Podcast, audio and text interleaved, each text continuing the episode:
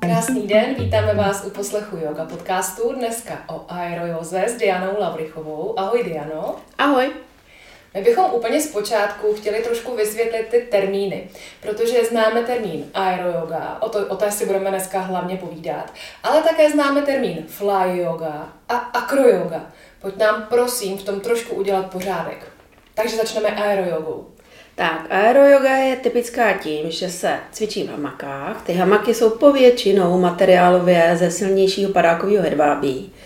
Mají kratší tělo a jsou nastavený třmenama. To znamená třmeny, kam se odkládají ruce a nohy. Aeroyoga je takový zaměřením hodně fitness se dá udělat, případně se dá udělat protahovací, případně se dá udělat čistě jako jogová terapie. Opravdu záleží na tom, jak lektor pojme celou lekci. Kdo mu přijde, na co se chce zaměřit. To je aeroyoga. A potom tedy v porovnání s aerojogou fly yoga, ta je také v sítích, také v hamakách, ale trošku jiných. Fly yoga je v hamakách, nemají třmeny, mají mnohem delší tělo, bavíme se o dvou metrech na čtyři metry. Jsou to vlastně hedvábné úvazy, materiál je jemnější. Já vždycky říkám klientům, když se mě ptají, tenhle materiál vám neodpustí jedinou chybu. Eh, z toho vyplývá, že to cvičení bývá náročnější a je opravdu víc zaměřený na ty eh, pozice, které vedou k té akrobaci.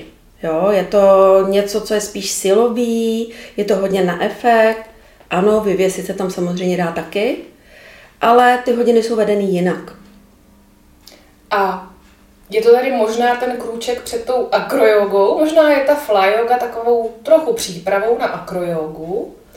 Mohlo by se to tak říct, protože správně vedená aero fly yoga spevňuje tělo, pracuje s kórem, připravuje eh, na balanční pozice, v podstatě posilujeme hodně ruce v obrácených pozicích, takže pak eh, dokážeme všechny ty standing pozice udělat i samostatně bez pomoci těch hamak.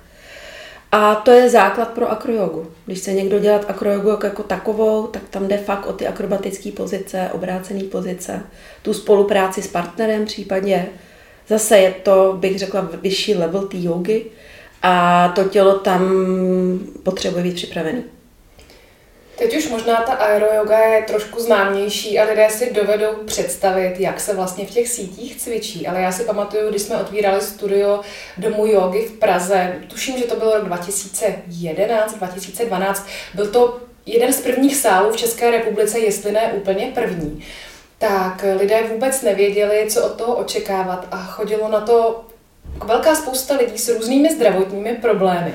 Mě by zajímalo, komu by si doporučila, komu to může pomoci, v čem to cvičení v sítích. Cvičení v sítích je výhodný v tom, že umí tělo vyvěsit, uvolnit. Prostě původně, prapůvodně to e, cvičení cílilo na lidi s problém, co mají problémy třeba s krční páteří.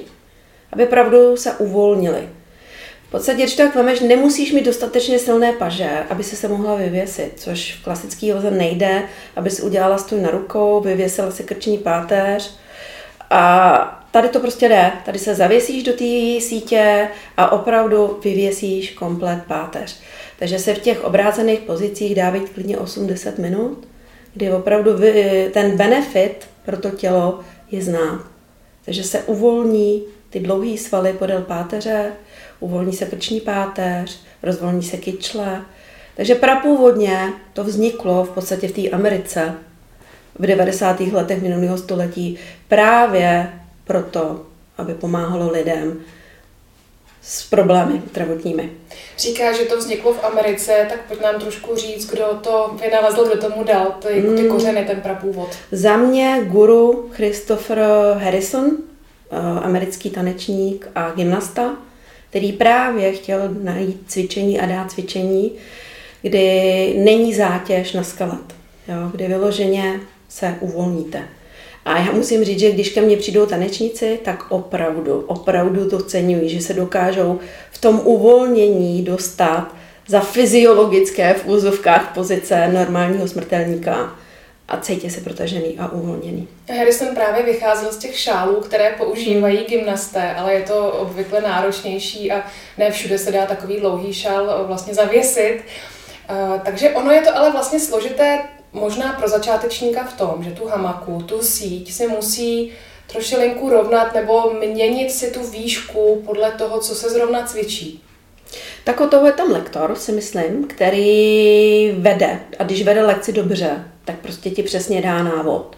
Kam, co, proč, vysvětlí. Aspoň já to na těch lekcích dělám. Aby ty lidi prostě vzali tu síť, jakože je to pomůcka, která jim pomáhá a aby se toho nebáli. Ono opravdu na začátku ta aeroyoga může být těžší pro tu hlavu než pro to tělo, protože najednou během deseti minut po první relaxaci seš prostě hlavou dole, nohama nahoře a drží tě kousek nějaký jedvábný látky nebo padákoviny. Takže rozumím tomu a říkám, lektor většinou by měl, myslím si, že je to pravidlem, eh, pracovat s tou sítí tak, jak má vystavenou tu hodinu. A klient prostě jenom udělá to, co mu lektor doporučí a řekne. Mluvili jsme o tom, že pro páteři je to super, ale pro koho to není super, pro koho to naopak se nedoporučuje. Ale je to jako všechny jogy a sporty. Máš-li nějaké zdravotní omezení, tak je dobrý to konzultovat s lékařem. Z praxe, let učím asi sedm let, tak z praxe vím, že vysoký stádium těhotenství, což ale není choroba, to je krásný stav, tak jenom aby jsme neudělali dítěti maglajs, tak i lidi, kteří cvičili a chodili před, cvičili během těhotenství, tak opravdu měsíc před porodem se dohodli, že nebudou dělat obrácený pozice. Jo, tak to je jedno z omezení. Druhý, v praxi se setkávám s tím, že lidi, kteří trpí takovou tou nemocí mořskou na lodích, tak většinou nedávají aerojogu moc, protože ona se trošku hýbe, ona není statická. A pak poslední věc, kterou jsem se setkala v praxi, tak byly problémy s očima, což mě třeba samotnou překvapilo, že vysoký nitrooční tlak, a tyhle ty stavy jako v očích byly na konzultaci s lékařem, jestli ano nebo ne. Nicméně vždycky se to dá upravit, takže když ty lidi nechtějí některé pozice dělat, no tak dostanou jinou pozici, která jim jako nebude škodit v úvozovkách. Tam jde asi hlavně o ty pozice hlavou dolů, že se nesmí Přesně tak. jinak vlastně to cvičení se dá přizpůsobit víceméně každému. Vždycky, vždycky. Co se týká skoliozy, je to i vhodné pro lidi se skoliozou, nebo tam se to také musí upravit? Je to vhodný pro lidi se skoliozou. Mám spoustu klientů od dětského kroužku, kde vidím bohužel už ty desetiletý děti s tou skoliozou, ale když se to vede jako trochu jogová terapie a posilují se ty věci, které jsou potřeba, tak jsme zjistili, že se to lepší, lepší se svalový korzet, tudíž pak na to reagují kosti. A i dospěláci, kteří už s tím moc neudělají, protože jim je třeba 35, 40, 50, tak si kvitují, jak jim to dělá dobře. Takže a možná jsem slyšela zdravotníka o tom hovořit tak, že se skoliozou se spíš doporučuje to vytahovat a protahovat, než vyloženě vyvěsit.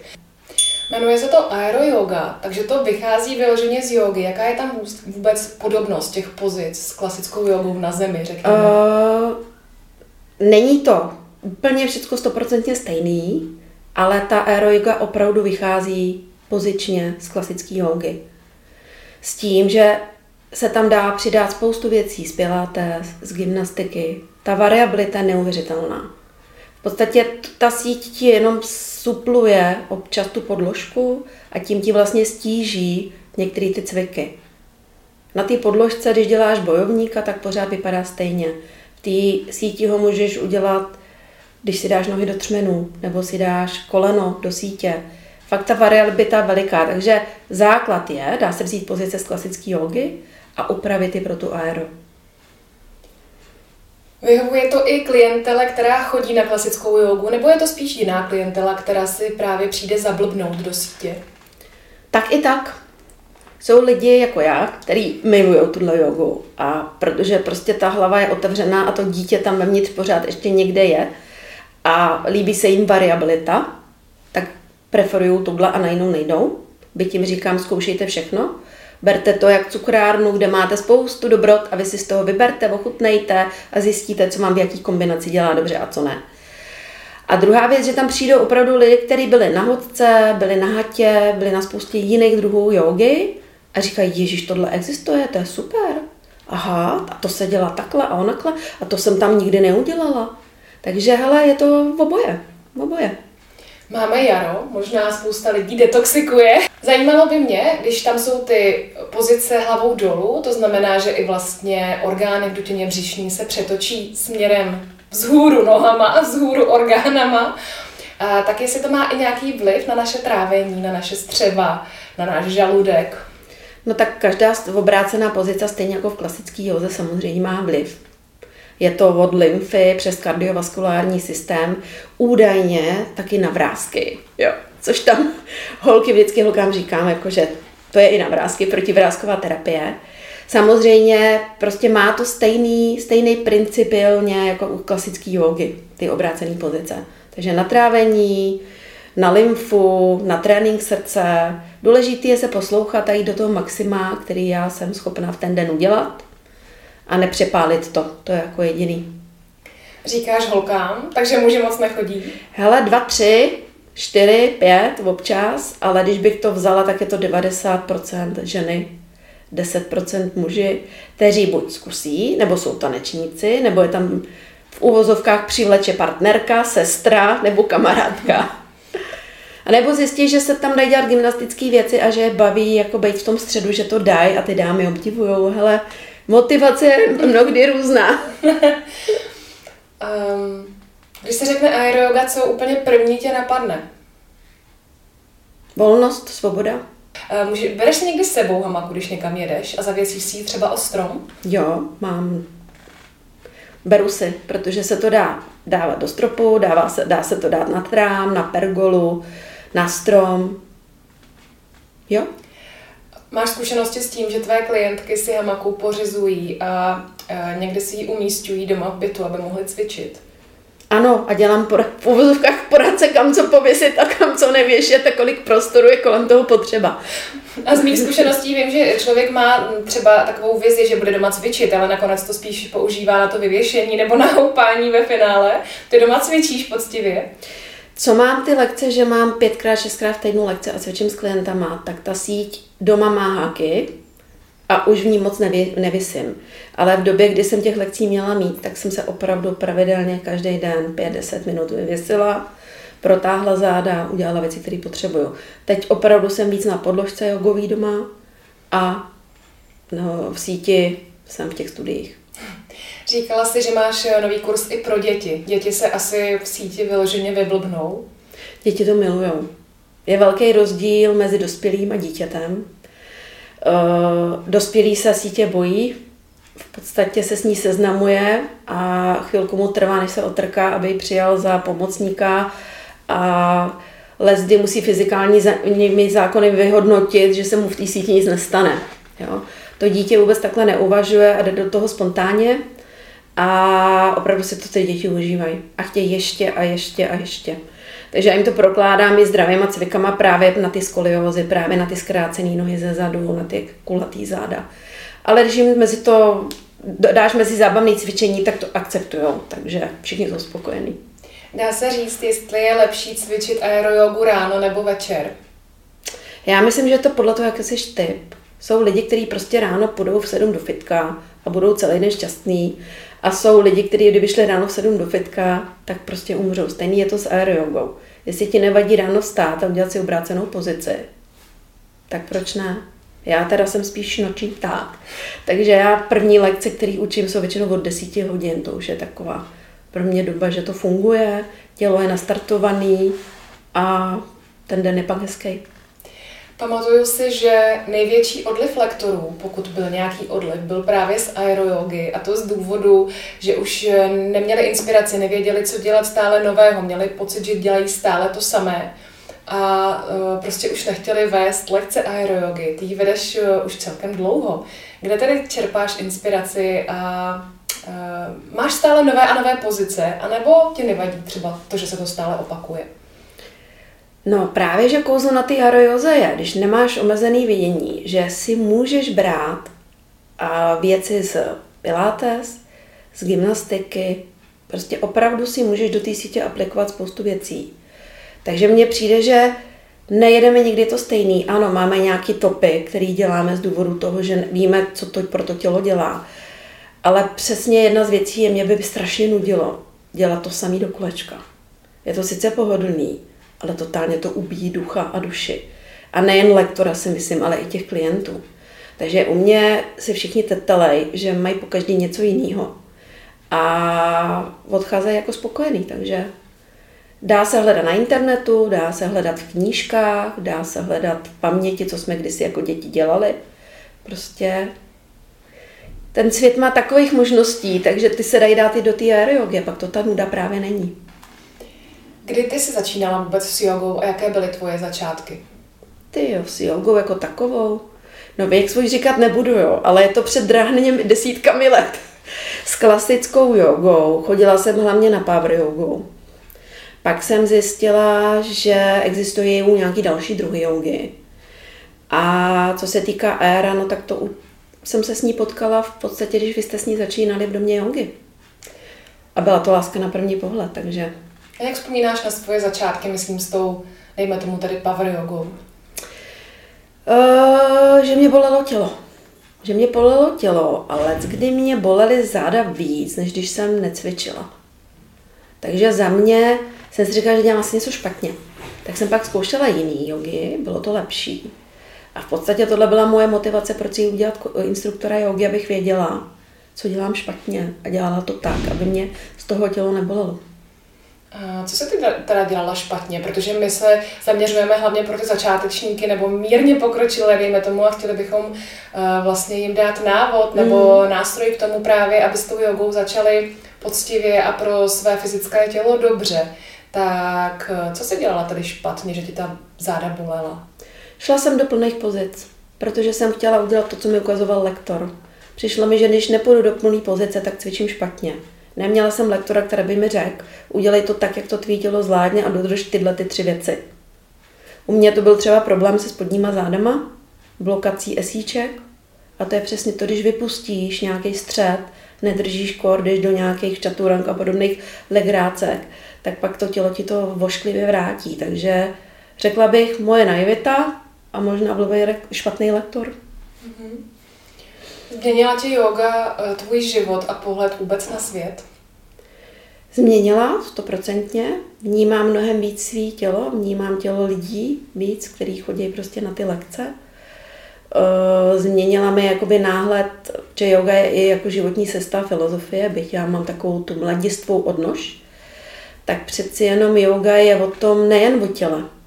Yoga je i o tom posouvat se dál v té mysli, posouvat se dál za nějaký hranice, ale nechtít ty hranice urvat hned. Jo.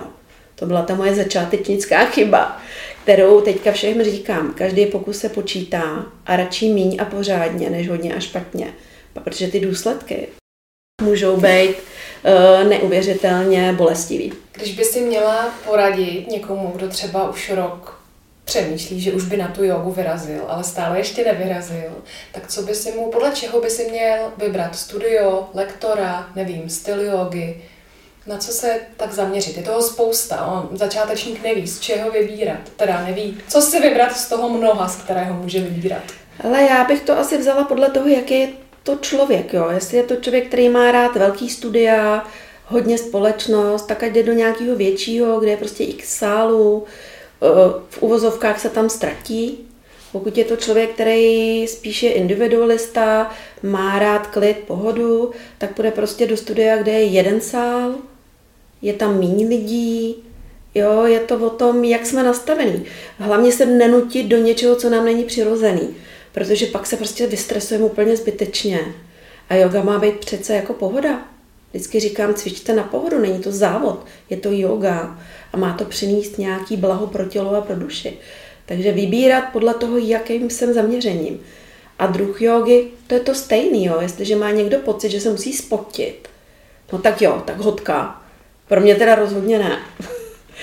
A jestli je někdo jemnější, tak nějaká yin yoga, aero yoga, prostě co ho baví, jo nebo pro ty hodně, co chtějí makat a jsou namakaný aštanga. Opravdu to je dobrý si asi projít, co existuje. Ideálně si prostě nastudovat typy, mrknout na pár pozic a pak jako to jít zkusit. Hlavně se nebát.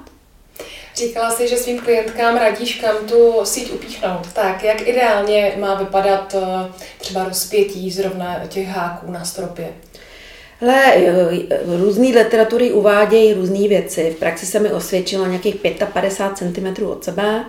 Důležitý prostor kolem té sítě, to znamená, že se natáhneš té síti, natáhneš ruce, nohy, dokážeš vzpažit, upažit.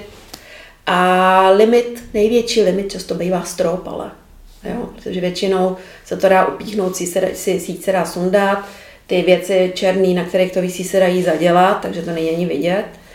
Ale problém je, když prostě máš nenosný strop, tak to, kdyby si se zbláznila, tak prostě neuděláš. Takže pak se to řeší právě nějakými trámy? Nebo... Trámy, stavarský nějaký úpravy, prostě to už je pak jako vyšší dívčino. To už je lepší ten strom v té stromovce.